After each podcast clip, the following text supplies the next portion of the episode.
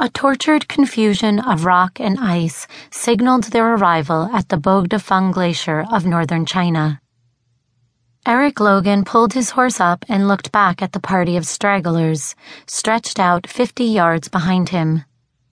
He reflected that at 42 years of age, it just might be time to consider a new line of work. After all the years he'd been at the United States Embassy in China, and after all the terribly urgent assignments he'd been given, this had to be the balls-on dumbest and most dangerous. Bringing up the rear of the ragged line was Dr. Hu Dejiao.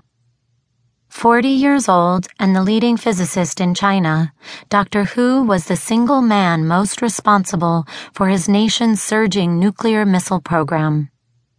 He was also something of a rarity in the Communist Party Eric had jousted with for so many years. A man of conscience. Logan had known many Chinese, good, bad, and indifferent. He'd even for a time been married to one. But he had rarely come across one more forthright and courageous than Dr. Hu.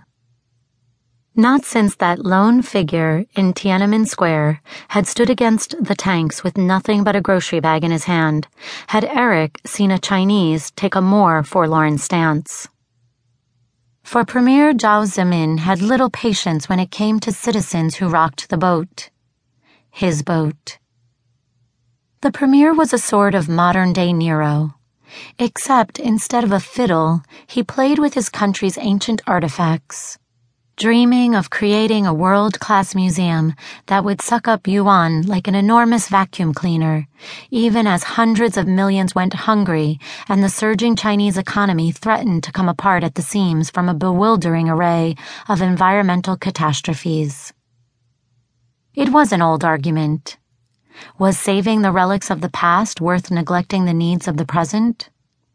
Logan had argued the point ad nauseam with his good friend Dr. Marcia Kessler, the leading archaeologist at work in China today. The good doctor saw the dichotomy, but her training and passion forced her to argue that the remains of the past were finite and must be preserved before the onslaught of dam building, flooded lowlands, and even the moving of mountains destroyed them utterly. And utterly destroyed they would be. The country was now controlled absolutely by the voracious developers who saw only dollar or yuan signs. Communism had all but withered away in the face of the capitalist juggernaut. Hard cash ruled. Even in the days of the dynastic leaders, more attention had been paid to the little people than under Premier Zhao. It was heartbreaking for Logan to witness the neglect and destruction of a people and culture he had grown to revere.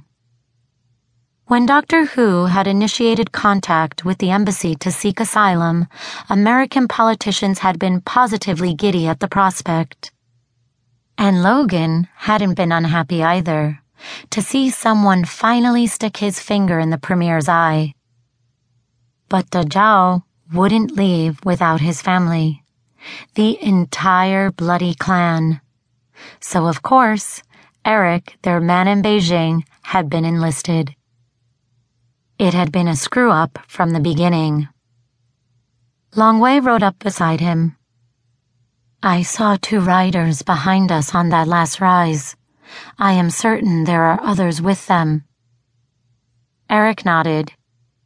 I saw them. Longway was a man of few words. They had developed a close relationship as a result of many climbing expeditions over the years. Now they could each tell what the other was thinking. They were in deep shit. The plan, such as it was, had been cooked up less than 24 hours after Dr. Hu declared his need for protection. It consisted of moving Dejiao, his wife, 2 young children, and his father-in-law out of Beijing in the dark of night. They had driven 1,500 miles to the edge of the Taklamakan Desert, hiding out during the day and making use of back roads at night. It wasn't the easiest way out of the country, but it was the safest. Eric had used the route before, though it now appeared someone had been on their trail for the last 2 days.